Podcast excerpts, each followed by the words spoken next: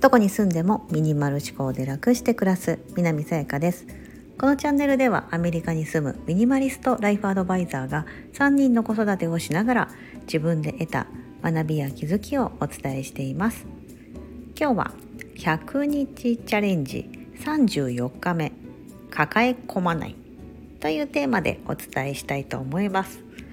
うん抱え込んでいるものこれをですね多分いろんなことが言えると思うんですよ私みたいな子育てしている方であればもちろん子育てですよね。で子育てって家の中でするから家事セットでついてきますよね。でもしそこで働いてたらお仕事もついてきますし親の介護とかしたら多分介護もあるだろうしもちろん自分自身がやりたいことだったりとかパートナーのまあこともそうですしお友達関係とかまあ、何でもそうですけど、まあ、自分が生きていく上で多分、うん、起き得ることって多分5万とあると思うんです。たとえそれが一人で一人暮らしでもう独身でって言ってる人でさえあると思うんですよ。うん、でその全てを何かもういろんなことを含めて抱え込みすぎていないかなと。いうことがあって私自身その今、まあ、100日チャレンジってこれやってるじゃないですか。このミニマリストってなんかそのものを極限まで減らすみたいな感じのイメージが強いと思うんですけどなんか私が求めてるミニマリストってなんかそこではなくってなんかそこにやっぱ行きつけないんですよね。私ってほら子供がいますしそれは多分今聞いていらっしゃる方もそうでなんかその結構ミニマリストって聞くとこううんと目立ってというかこうピックアップされるのって独身の本当何にもない4畳半の部屋にポツンみたいな感じの あのイメージがすごく日本だと強いと思うんですよね。うん、ですけどそれをじゃあ子育てしながらやろうと思ったら難しいじゃないですか。ね、本人は親である本人はやりたくてもとは言ってもじゃあ子供のものとか、うん、ね、もそうですしで子どものものってすごくカラフルなものが多かったりとか、ね、それぞれ欲しいものだったり、まあ、人格も違うから、うん。ね、その強要することもできないと思うんですよ子供にね。あなたもミニマリストだからこれは持たないでなんて言えないですしそう。だからなんかそこじゃなくてもう少しその考え方だったりとかいらない思考みたいなところも手放していこうあったりあとはその自分一人でやらないとまさに抱え込まないでいこうと思ってて子育ても仕事も何にしてもあの助けてくれる人がいるんだったらお願いするし助けてもらえるものまあ、その時短家事とかそうですよね。お掃除ロボットとかドラム式洗濯機とか、うん、そういった風にしてやっていけないかなっていう風のをそうすることで自分自身が楽になるから私の中のテーマのその楽する暮らしみたいなのがつながっていくんですけど、まあ、そのためにこうなんか、ね、今ねなんかいろんなことをやってってるんですよね。でその抱え込まないことでじゃあどんなことやってるのか具体的にちょっと何個か挙げてみようかなと思うんです。うん、私が今実際にやってることというかはいまず1つ目がさっきありましたけどお掃除ロボットをですね先月導入しまして1年ぐらい持ってなかったんですけどあやっぱり買ってよかったって思ってます、はい、まずお掃除ロボットですね。でこれはルンバのえっ、ー、とねえーと、プラス 7J だったかな。あれ？プラス J7 だったかな。なんかそういうやつです。あのゴミを回収する？ゴミを毎毎回フィルターを掃除しなくてもよくってそのゴミさえも吸い取ってくれるようなそのフィルあの装置がついてるものなんですね。うん、なのでそれにしてみました。はい、ものすごく快適です。はい、それが一つ目でもう一つはその洗濯物を干さないってことですね。これは海外に来たからっていうのもありますけどえーと、アメリカではその洗濯物を外に干す文化がないんですね。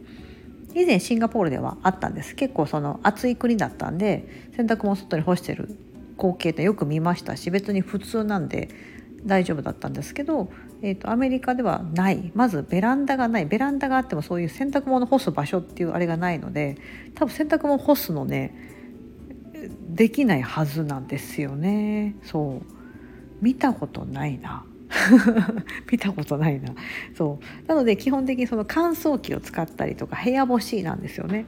うん、だからもう乾燥機使うのを当たり前にしててだからその洗濯物干さない。ドラム式。ドラム式じゃないんですけどねアメリカはね。こう2層式になってていちいち乾燥に移さなきゃいけないからまあ面倒くさいんですけどそれはそれで。あと服めっちゃ傷みますしね。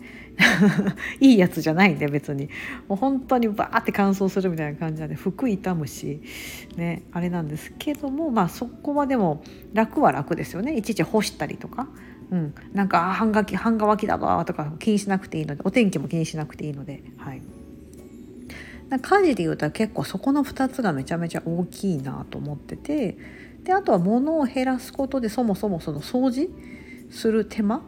をものすごく減らしてるって感じです。例えば拭き掃除とかこうパッパってこうハンディでこうねあの例えばテレビ周りのほこりとかやる時も何かいろいろ置いてるとまあ、物も埃もたまりやすいですし掃除するのは結構よいしょよいしょって逃しながらやらなきゃいけないから大変じゃないですか。うん、でももうそういうインテリア小物とかももうほぼほぼないので壁にかけてる絵ぐらいかな。そう。それぐらいそうです。うん、だからそのその絵っていうのは別に対してそんな埃払うこともなく壁にねかけてあるので、うん、ちょっと上の縁のところをささっとこう履けばいいぐらいになってるので、うん、なんかその物を減らしたこともそうですよね。あとは、えーと、子育て関係だとですね、うんとまあ、一番下のおちびちゃんとかですけど、まあ、うち3人ともそうなんですけど上の子から筆頭にもう12歳1歳かな。あの2人目のお兄ちゃんに関してはもうですねもう1歳になる前0歳の時から保育園ですね。そう。に入れる。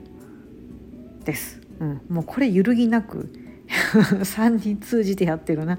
うん。えーと、お姉ちゃんは待機児童になっちゃって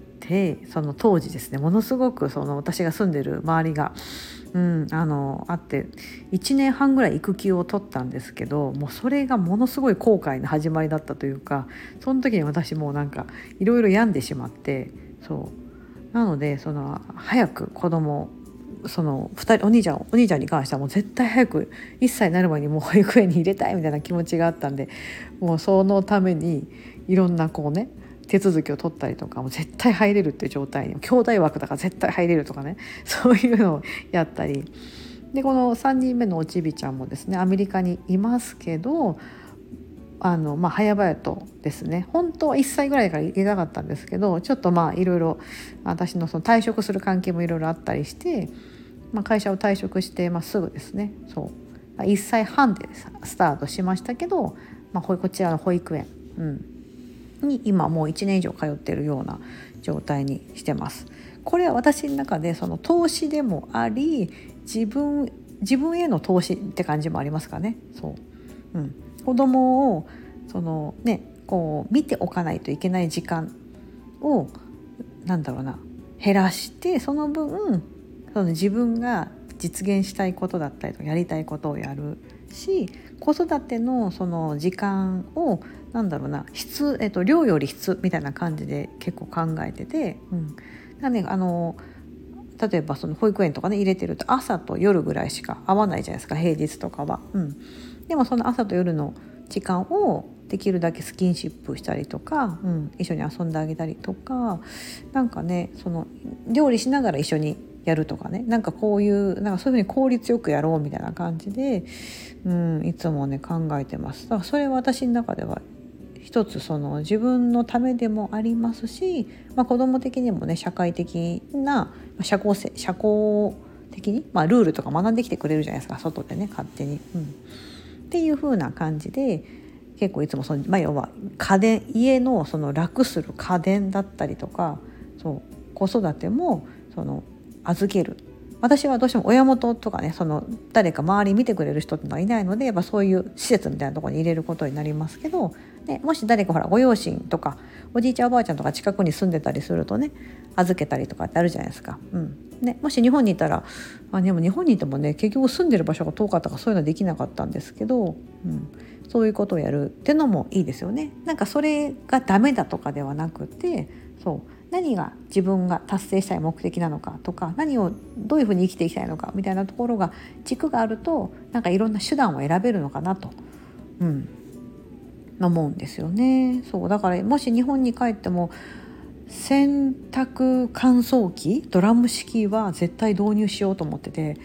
でもなんか皆さんあれですよねドラム式使っててもね干してるから多分電気代の問題ですよね絶対。電気代が高いんですよね。そう。なんかだからそれがあるから実際書いたらどうするのかなとちょっとまだ分かってませんけど。うん。ね。なんかそういう風にやってますねでも物を減らしてるっていうのはめちゃめちゃ大きなポイントだなと思うんですよね。これをするようになってからやっぱり家のことがすごくすごく楽になった、うん、って感じですし物質的なものとかがね。で物減らしていくとさっき言った考え方のところがですね非常に思考がクリアになってくるんですよ。うん、なんか余計なこと考えなくてよくなるのでそうそうすると時間ができますし空いた時間でなんかいろんな知識を得たりとか「へえそうなんだ」とかなんかこう自分が知りたかったことなんかそうすると心が満たされていくのでそうするとですねあなんかよく私よくやってんなみたいな感じで自己肯定感みたいなのも上がるってこともあったりしてでこう何かこう行動に起こしてるとやっぱ結果がついてくるじゃないですか。うん、でその結果がついてくるによってまたさらにあできてんじゃん私みたいななんかそういうふうなこうすごく好循環を生んでくれるのでたかがものを減らすことですけどもこのねその結果そのそこから生まれる副副効果というのはですね非常に大きなものがあるなというふうに改めてはい、感じています。もちろんねまだ私も完璧にいろんなものを手放せてるわけではないんですけども、うん、でも明らかに昔たくさんものを持っていた時よりもですね頭の中はすごくクリアですし何がやりたくて何が好きで、うん、私はどうしたいのかみたいなこととかが、うん、すごく明確になってます。そしてなんか行動に起こしやすくなってるっていう感じですかね。うん。まあそんな感じでですね今日は100日チャレンジ34日目「抱え込まない」というテーマで、まあ、私がその抱え込まないために何をやってるのか、まあ、家電系のことだったりとか子供をね別にあの預けることをねそういうなんかこう罪悪感とか持たずにですね、うん、やってたりとか、うん、てかとかそうすることで自分のこの頭の中もクリアになってきたりとか、うん、してくるので、まあ、そんなことをやっておりますと。はい、他にもいろいろ細々したもあるんですけどまたあのおいおいご紹介していけたらなと思っています。ここまでお聞きいただき本当にありがとうございます。本日も素敵な一日をお過ごしください。